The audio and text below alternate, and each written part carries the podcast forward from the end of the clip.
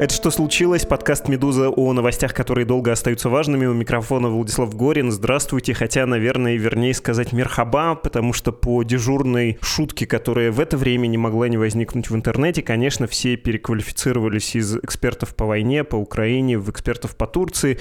К счастью, с нами сегодня человек, который на самом деле является экспертом в турецких делах каждый день, а не эпизодически. Это Руслан Сулейманов, востоковед и автор телеграм-канала Сулейманов. Ссылка будет в описании и подпишитесь. Я подписан, читаю с большим интересом карикатуру, смотрю про цены на лук в Турции. Здравствуйте, дорогой Руслан.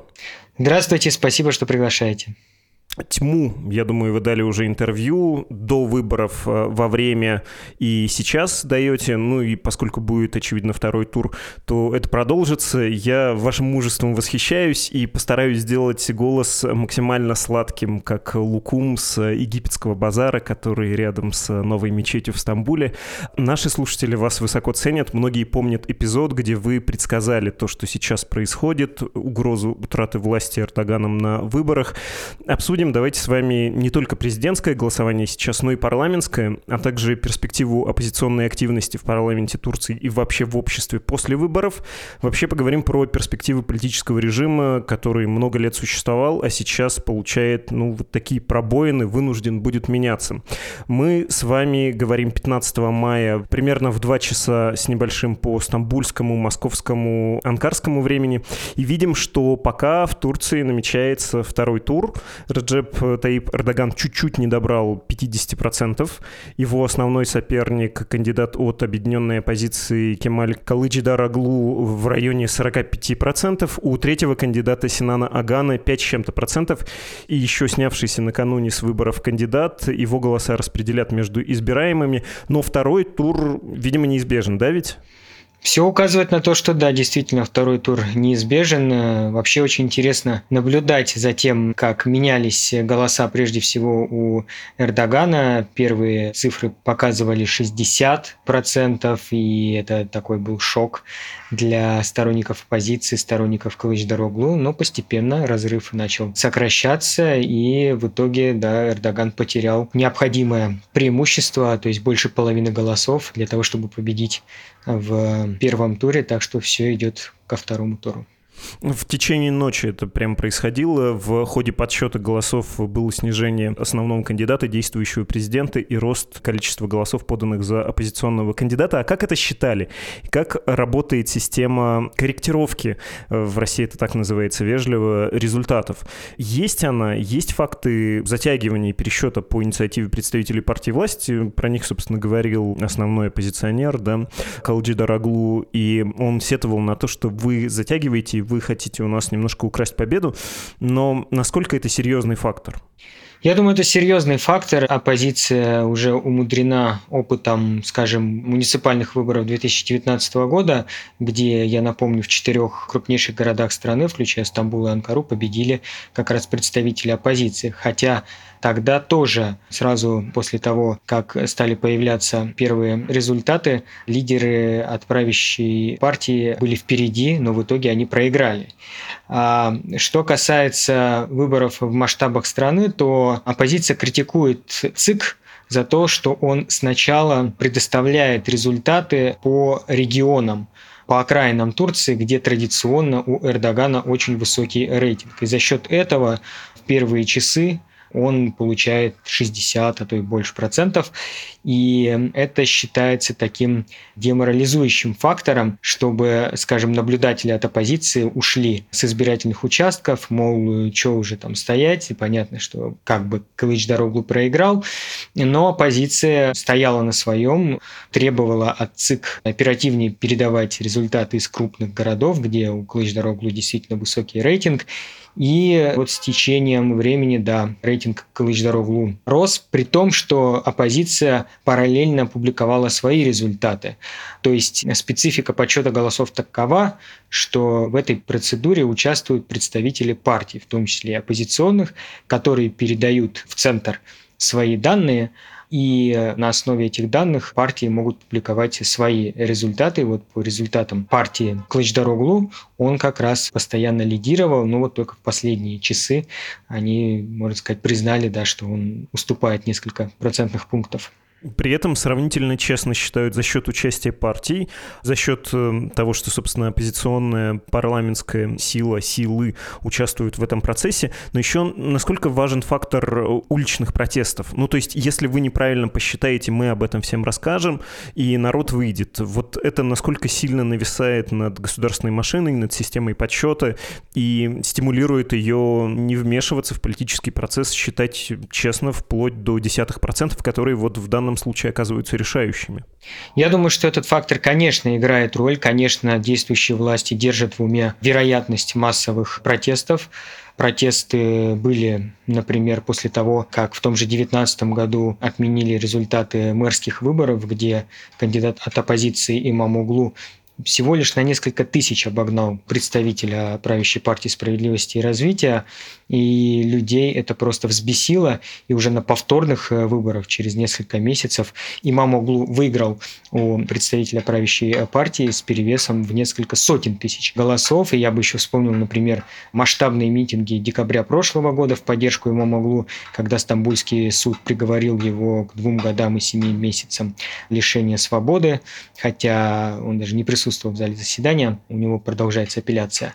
Формально еще вышестоящая инстанция должна утвердить это решение. То есть, да, это важный фактор, протесты, но в принципе у Эрдогана, у партии справедливости и развития нет такого серьезного влияния на избирательную систему, как, например, на судебную систему, как на центральный банк. Вот такова политическая культура в Турции, что выборы – это действительно очень важный институт, и, как его называют, вероятно, последний демократический институт, оставшийся при Эрдогане. Если критиковать Эрдогана, то каким образом он, ну если не нарушал законодательство, то манипулировал им в свою пользу? То, что я видел ролики, где он раздает прямо на избирательном участке деньги, причем дает их в руки детям. Дети не избиратели, их как бы нельзя подкупать. Ну, выглядит сомнительно. Не знаю, допустимо ли это было для оппозиционного кандидата и с точки зрения закона, с точки зрения имиджа и всего прочего, но кажется, это сомнительный прием. Что еще еще известно о приемах Эрдогана, когда он, пользуясь ресурсом, пользуясь тем, что он действующий руководитель, руководитель большой политической силы, использовал это преимущество для увеличения своих результатов? Что касается раздачи денег, то надо сказать, что это такая, в общем, давняя, восточная в широком смысле традиция, когда мужчина в основном раздает деньги детям, скажем, на праздники. Это подчеркивает его щедрость, его богатство и вообще наличие денег – это символ такого процветания. Ну, на мой взгляд, это работало, скажем, в первые годы правления Эрдогана, когда экономика Турции демонстрировала рост, когда она даже процветала какой-то период. Но сейчас, когда инфляция в стране превышает 85% по данным на конец прошлого года, когда курс турецкой лиры обвалился почти в пять раз, то, конечно, вот такие жесты с раздачей денег и, скажем, с повышением зарплат госслужащим, к чему он прибегнул за несколько дней до выборов, на 45% он повысил чиновникам зарплату, это уже не особо, на мой взгляд, работает. А что касается манипуляций, то я бы обратил внимание внимание, во-первых, на то, что он, конечно, пользуется широчайшими возможностями в масс-медиа. Напомню, 95% примерно крупнейших газет и телеканалов страны принадлежат ближайшему окружению Эрдогана. Если посмотреть, что творилось на турецких телеканалах, за несколько дней до выборов, то просто в режиме нон-стоп демонстрировались ролики с участием Эрдогана, а Кылычдароглу там отводили, может, несколько минут в лучшем случае. Плюс Эрдоган в последние дни перед выборами резко изменил свою риторику. Он просто ну, остервенел в каком-то смысле, начал называть Кылычдароглу террористом, начал обвинять оппозицию в том, что она сотрудничает с ЛГБТ-сообществом и вообще во всех смертных грехах, вещах, чего, в общем, оппозиция себе не позволяла.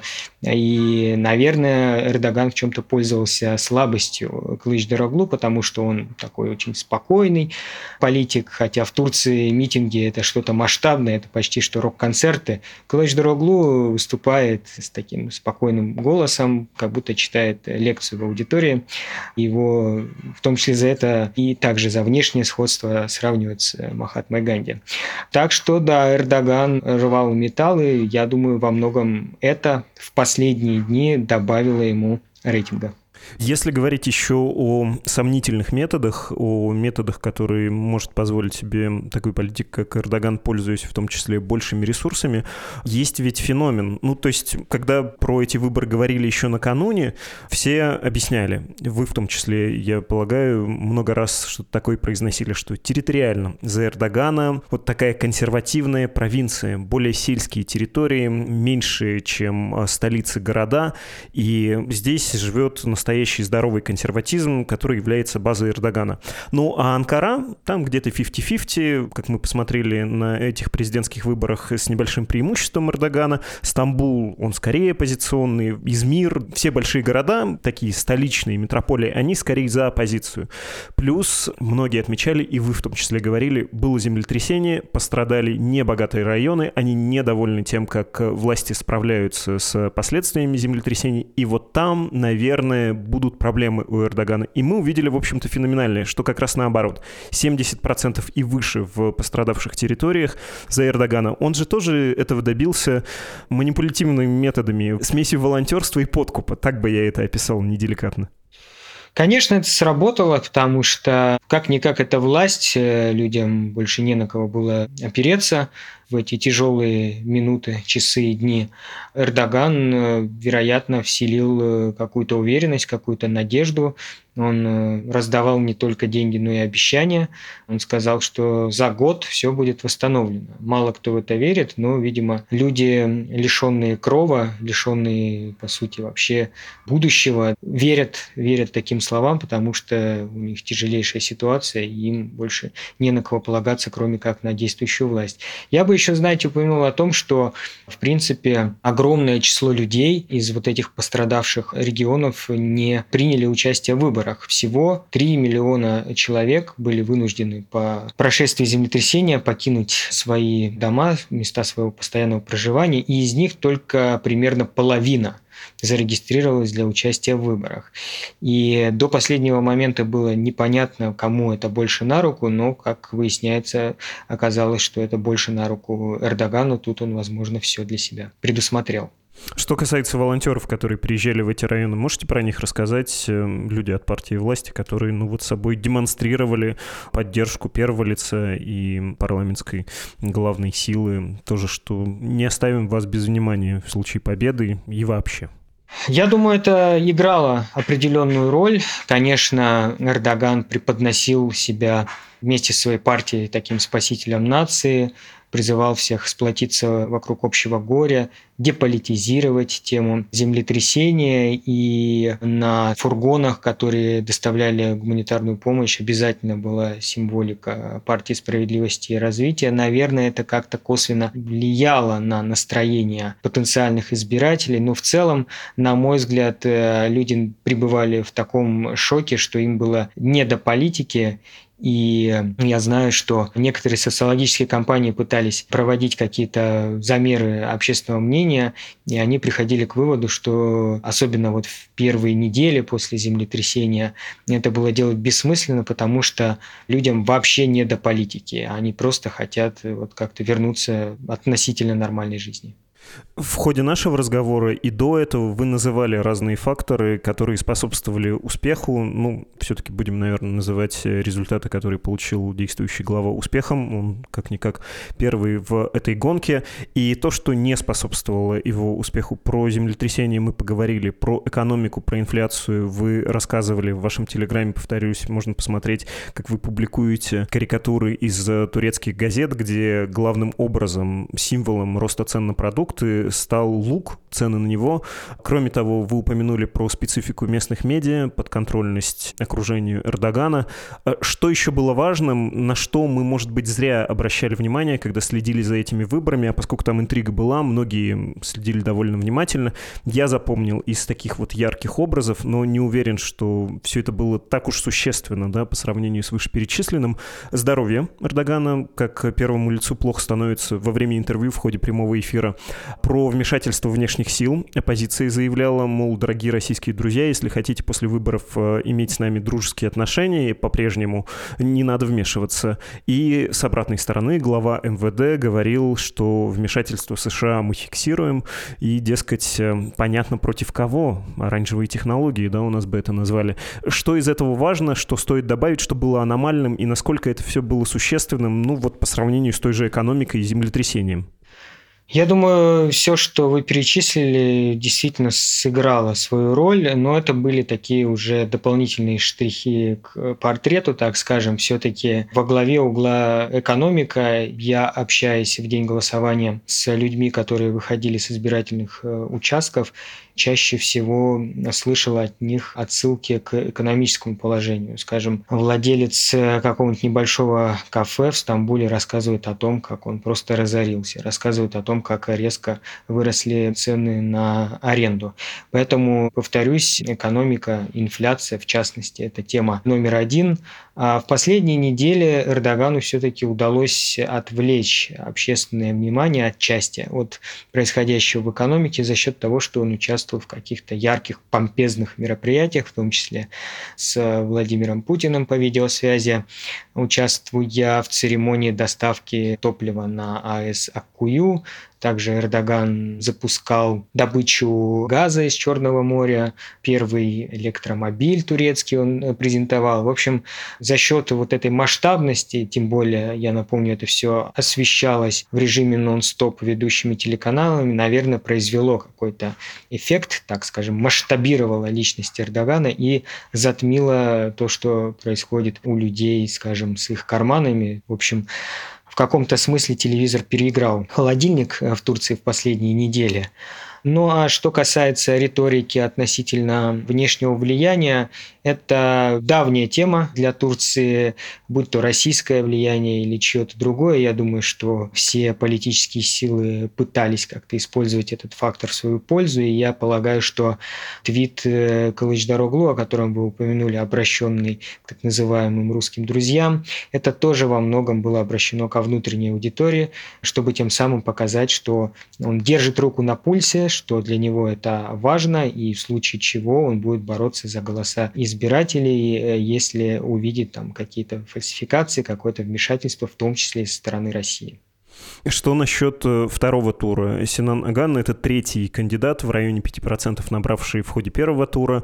Он Калджидараглу поддерживает главного соперника Эрдогана или нет? И кто скорее из двух главных кандидатов, из потенциальных участников второго тура, кто скорее мобилизует избирателей голосовать за себя? Действующий глава или его соперник? В России, поскольку голосование протестное, если мы наблюдаем какой-то второй тур, это такой, в общем, уже штамп последних лет, лет на каких-нибудь губернаторских выборах. Второй тур, скорее всего, приговор для фаворита от власти. В Турции что-то мне подсказывает, может быть, совсем не так. Вообще, да, Синан Аган – это открытие, это сюрприз э, состоявшихся выборов, потому что по всем анкетированиям в преддверии голосования он от силы набирал 2%, а в итоге получил больше 5%, и здесь э, можно сделать вывод, что он все-таки перетянул на свою сторону часть голосов Мухарема Инже. Это кандидат, который снялся с выборов в последнюю неделю. Многие гадали о том, поможет ли это Кылыч-Дороглу. Вот выясняется, что не помогло. Все-таки протестные голоса, голоса людей, которые устали и от действующей власти, и от вечно второй партии Кылыч-Дороглу, проголосовали за кандидата, который, в общем, тоже мобилизует э, протестный электорат, за Синана Агана. Я думаю, что за него сейчас будет идти ожесточенная борьба. Уже появлялись сообщения о том, что Кылычдароглу позвонил Агану и поздравил его с успехом. Для него это действительно успех. Было сообщение о том, что представитель партии справедливости и развития тоже позвонил Агану. Я думаю, что, в общем, от него многое зависит. Да? Пока он не высказался однозначно. Я видел в каких-то российских ресурсах сообщение о том, что Аган поддержал Кылыч-Дороглу, но такого не было. Не было однозначного высказывания, что я за Кылыч-Дороглу. Аган, выступая в ночь на понедельник, сказал о том, что он э, с большой вероятностью оценивает то, что пройдет второй тур. И его политическая сила, он представляет так называемую коалицию предков, коалицию отцов, это ататюркисты, примет решение. Но какое это решение, еще непонятно. Хочется отдельно еще поговорить про партии, про парламентские выборы. Они шли одновременно, тоже, безусловно, важны. Я рискну процитировать Кирилла Кривошеева, российского журналиста, вашего знакомого, из его телеграм-канала под названием «Дезертир с информационной войны. Запись». Я понимаю, что президентские выборы важнее, но вы посмотрите, что делается на парламентских. Целый блок партий, топящих за Эрдогана, едва-едва наскребает на простое большинство. Глядишь, после подсчета всех голосов его и не будет. Партия Эрдогана в одиночку набирает каких-то 36%. Без костылей в виде исламистов и националистов ей вообще не на что рассчитывать. Хотя не надо забывать, что голоса партий, не прошедших 7% барьер, будут перераспределяться, и это немного повлияет на итоги. Кто бы ни стал президентом, по итогам второго тура у этого президента будет сильная парламентская оппозиция. Ему будет тяжело, потому что любое решение будет громко и придирчиво обсуждаться, оспариваться. И это безумно круто, это ведет к развитию политической культуры, развитию развитию институтов. И да, как я уже писал, именно благодаря наличию в Турции парламентской оппозиции выборы вообще удалось провести так, чтобы у власти не было возможности организовать фальсификации. А ведь для победы достаточно было вбросить всего 2%. Слава турецким традициям парламентаризма. Конец цитаты. В общем, чрезвычайно интересно про парламент, про парламентские выборы и про то, как вот этот, в общем-то, довольно монолитный эрдогановский режим превращается в очень неуверенную власть, даже если она устоит, да, в двуполярный прости господи, политический мир Турции? Надо сказать, что по итогам прошлых выборов Эрдоган и его сторонники в парламенте не получили необходимого большинства, чтобы комфортно продвигать свои законы, поэтому парламентаризм в Турции действительно имеет значение. Но, на мой взгляд, э, если поражение Кылычдароглу стало сюрпризом, наверное, для многих оппозиционеров. Они обещали все закончить в первом туре то цифры по парламентскому голосованию – это еще большие удары, это вообще, я думаю, шок для многих представителей оппозиции, которые так долго готовились, так стремились к тому, что им удастся обойти коалицию Эрдогана, но пока по тем цифрам, которые мы получаем, видно, что у них этого не получается. Тут действительно корректнее говорить не о партиях, а о коалициях. Есть народная коалиция Эрдогана и есть оппозиционная национальная коалиция.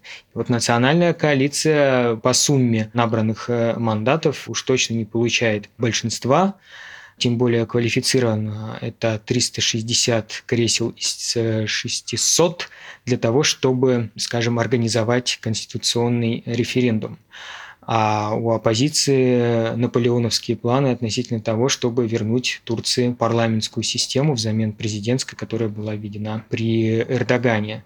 А с другой стороны, нельзя забывать о том, что Турция суперпрезидентская республика. С 2017 года у президента очень широкие полномочия. И в частности, он наделен правом издавать законы в обход парламента, что, собственно, Эрдоган, например, сделал в марте, когда перенес выборы с 18 июня на 14 мая. Так что кто бы ни победил на президентских выборах, все политические силы будут ориентироваться на президента, и от президента будет очень многое зависеть. Калычдар Оглу говорил о том, что он не собирается узурпировать власть и идти на второй срок, но очевидно, что какой-то переходный период, если он победит, на президентских выборах, э, он э, будет обладать долгое время широкими полномочиями и разрешать какие-то споры, какие-то противоречия, будет таким третейским судьей. Так что при всех э, тех спорах и проблемах, которые будут в парламенте и для пока еще действующей власти, и для пока еще оппозиционной коалиции, нельзя забывать о масштабе и роли президента в Турции.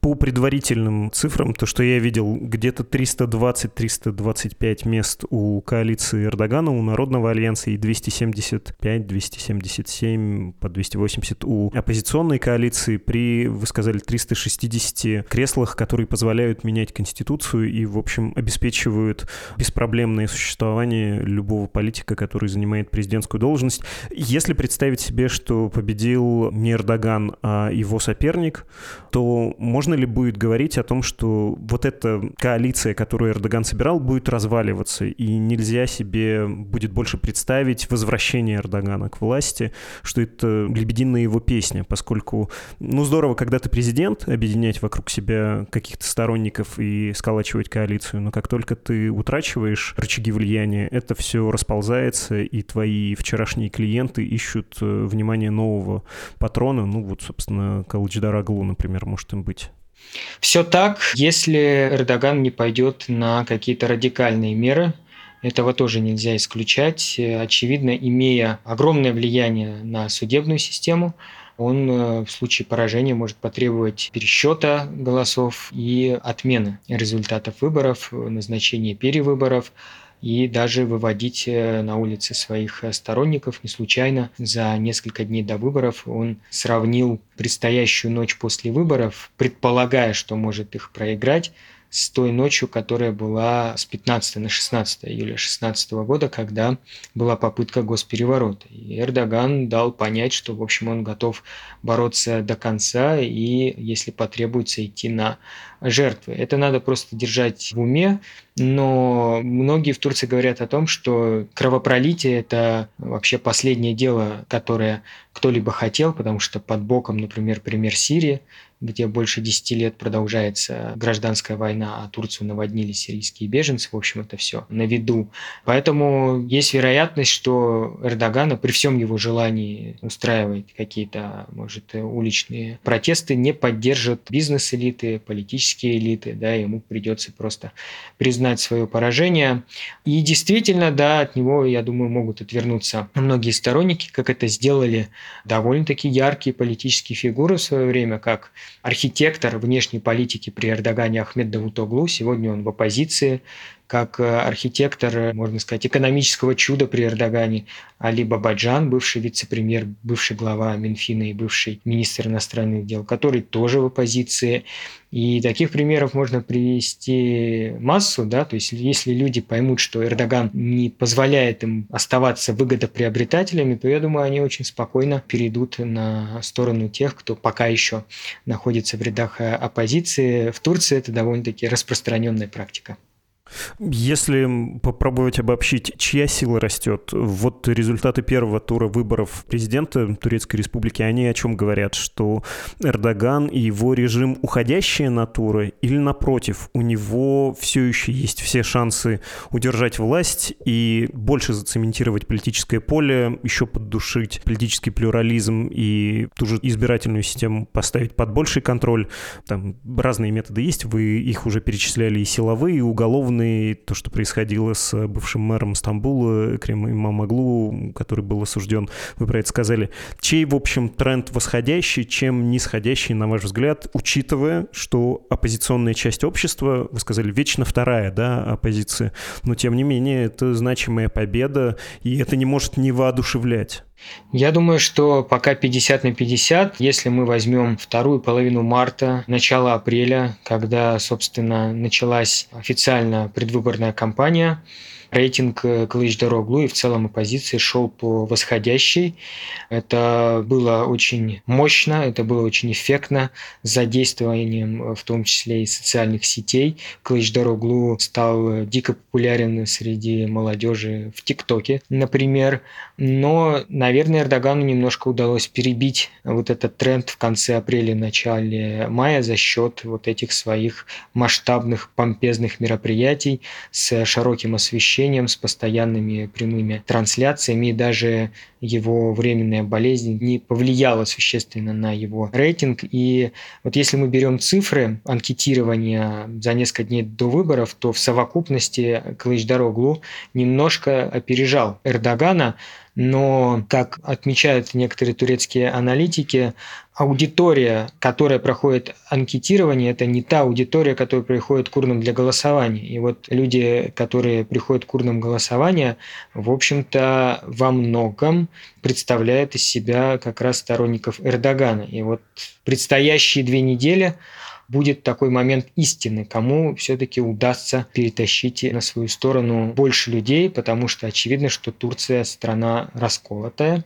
Это было понятно, скажем, еще на референдуме по поправкам Конституции в 2017 году, когда с очень небольшим перевесом, там 51 против 49 процентов, Эрдогану удалось продавить поправки Конституции, то говорят о том, что там 2 миллиона подписей были сомнительные, с проставленными печатями, и за счет них Эрдоган добился поправок, э, но вот есть, э, наверное, как раз 2, может быть, 3 миллиона жителей Турции, за которых предстоит ожесточенная борьба. В том числе это люди, которые голосовали за Синана Агана. А вот это протестный электорат, который, повторюсь, 28 мая будет решающим что в преддверии второго тура выборов, а мы все-таки исходим из того, что он будет, ну, собственно, и Эрдоган ночью сказал, что раз народ решил, второй тур, видимо, должен быть.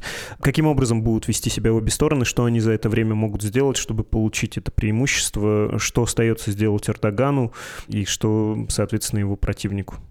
Я думаю, у них не так много козырей. Вообще ни та, ни другая сторона, по-моему, не рассматривала вероятность второго тура. Все твердили о том, что они намерены закончить эту историю в первом туре. Теперь, э, я думаю, во многом будет меняться их риторика. Мы видели уже, как в ночь после выборов э, стороны метали в друг друга перуны, сыпали какими-то оскорблениями даже. И я думаю, вот эта риторика, она будет э, только нарастать и в ход могут пойти какие-то запрещенные методы. Собственно, почему снялся с предвыборной гонки Мухарем Инже. Почти дословно цитирую, в течение 45 дней я пережил то, что не переживал за 45 лет. То есть он подвергался каким-то обвинениям, появлялись какие-то сливы, какие-то записи телефонных переговоров. Вот это то, что действительно активно использовалось в отношении Мухарема Инже, но я не исключаю, что Эрдоган, в большей степени Эрдоган и Калач Дороглу могут тоже прибегнуть к каким-то подобным практикам. У Эрдогана, конечно, больше пространства для маневра, потому что он пока еще действующий президент.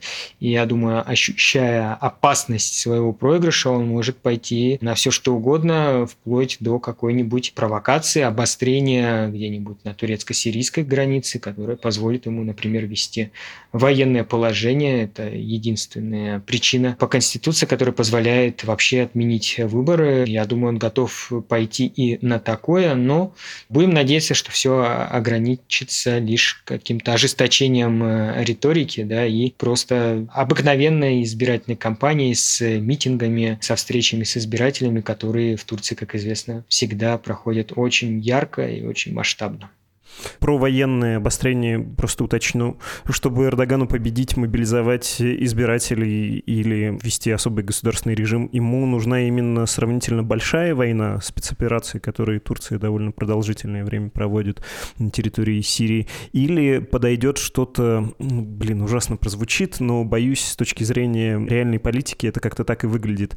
Маленькая победоносная война, например, если союзник Азербайджан, два государства, один народ, да, как известно, в Турции говорят, чего-нибудь там в ходе мирного процесса с Арменией сделает более решительно, а Турция его в этом поддержит. Тем более, что мы в последние дни, в последние недели видели закрытие неба для армянских авиакомпаний, при том, что, ну, вроде бы после землетрясения отношения налаживались. С Азербайджаном идет дело к мирному процессу. Вот какая-то пиар-акция с ужасными последствиями для Армении, но с очевидными выгодами для Эрдогана может э, случиться. Стоит ли ждать чего-то такого небольшого большого кровопролития, но меньшего. Я думаю, такой вариант мог рассматриваться, ну, скажем, год назад. Да? Все-таки сейчас, когда общество настолько гальванизировано, настолько люди живут выборами, настолько для людей важен сам процесс голосования и ощущение того, что они могут на что-то повлиять, что ни большая, ни маленькая победоносная война уже Эрдогану как-то существенно не помогут. Принципе, если мы берем какие-то последние военные операции Турции, скажем, на севере Сирии или на севере Ирака, они уже не заводят широкие слои населения, потому что люди все чаще стали задаваться вопросами из серии «А за что, собственно, погибают наши сыновья?» В соседних странах. За что, во имя чего? Да, их э, хоронят с почестями, и сам Эрдоган принимает участие порой в травных э, процессиях, э, читает молитвы, но люди все чаще спрашивают себя, а за что? За что погибают наши мужья, сыновья? Так что этот вариант нельзя исключать, на мой взгляд, да, но я очень сомневаюсь, что это вообще будет на руку Эрдогану, а возможно, что и даже навредит ему, потому что общество очень ждет развязки развязки именно на выборах, а не на каких-то полях сражений. Ну, будем надеяться, что это сдержит его, потому что опасный момент. Спасибо большое за объяснение. Не стану ничего спрашивать про курс, как он может поменяться, в том числе по отношению к Российской Федерации, но предлагаю это оставить на то время, когда будет ясность э, с тем, кто все-таки стал президентом Турецкой Республики. Спасибо большое, Руслан. Вам большое спасибо. Спасибо, что приглашаете. Это был Руслан Сулейманов, автор телеграм-канала Сулейманов. Подпишитесь непременно. И если уж речь зашла о рекомендациях, обратите внимание на новый подкаст «Медузы». Он называется «Атлантида». Душевный, добрый, какой-то даже родной. Придуман и создан знаменитым Жокой Андреем Перцевым и легендарным Бокой Андреем Першиным. Два аккорда и поговорим о том, на что живет «Медуза», кроме ваших денег, и почитаем ваши же письма.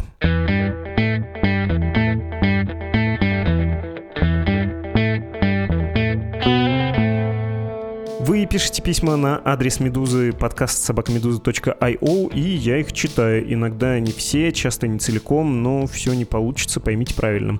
Игорь из Молдовы написал, мне вот было бы интересно послушать, почему есть люди, которые живут за границей, в Европе, в странах бывшего СССР и поддерживают войну против Украины. И даже складывается ощущение, что некоторые знакомые готовы, чтобы по ним ударили ядерным оружием, даже если их это убьет. На эту идею меня натолкнул последний подкаст про русских, которые поддерживают войну, а ведь не только русские поддерживают войну. Может быть, Игорь, тут ответ простой. Пропаганда, телевидение, которое, ну, куда добивает, это ведь тоже часть феномена, который по-немецки называется путинферштейерством, да, пониманием Путина, понимателями Путина, и который, в общем-то, очень похож на то, что мы видим и внутри Российской Федерации. Я боюсь, что тут сложного ответа на ваш вопрос не получится, но спасибо за предложение. Алексей написал, кстати, он наш жертвователь, спасибо вам за это, Алексей, отдельное, особое. Вот ваше письмо практически практически каждый день слушаю подкасты «Медузы» и хочу поблагодарить редакцию за ее работу. Ранее был пассивным слушателем, но сегодня оформил регулярную ежемесячную помощь, так как сейчас живу уже в Европе и являюсь обладателем местной карты, и по такому случаю решил написать письмо в редакцию и перейти в формат активных слушателей. После прослушивания последних эпизодов подкаста «Что случилось?» у меня возник следующий вопрос. Кому сейчас выгодно затягивание войны, Путину или Украине? Реферативно, дорогой Алексей, расскажу, что пишут и что говорят люди, которым лично я доверяю. Политически выгодно Путину, вдруг Запад устанет, вдруг все устанут, граждане РФ, в том числе граждане Украины, конечно, ну и как-то уже ослабит давление, перестанут сопротивляться, перестанут помогать, сместят внимание, а Путин нет и доест этот кусок, который не может проглотить и не может одновременно отпустить. В военном смысле, то есть во многом в бесчеловечной логике вооруженного противостояния, все это выгоднее Украине. Чем дольше длится конфликт, тем больше она получит оружие. Вон Зеленский в Европе начал, как он сказал, формировать самолетную коалицию. Ну и есть перспективы получить под контроль всю территорию в границах 1991 года Украине, в то время как Российская Федерация свой военный потенциал наращивать не может, только уменьшает.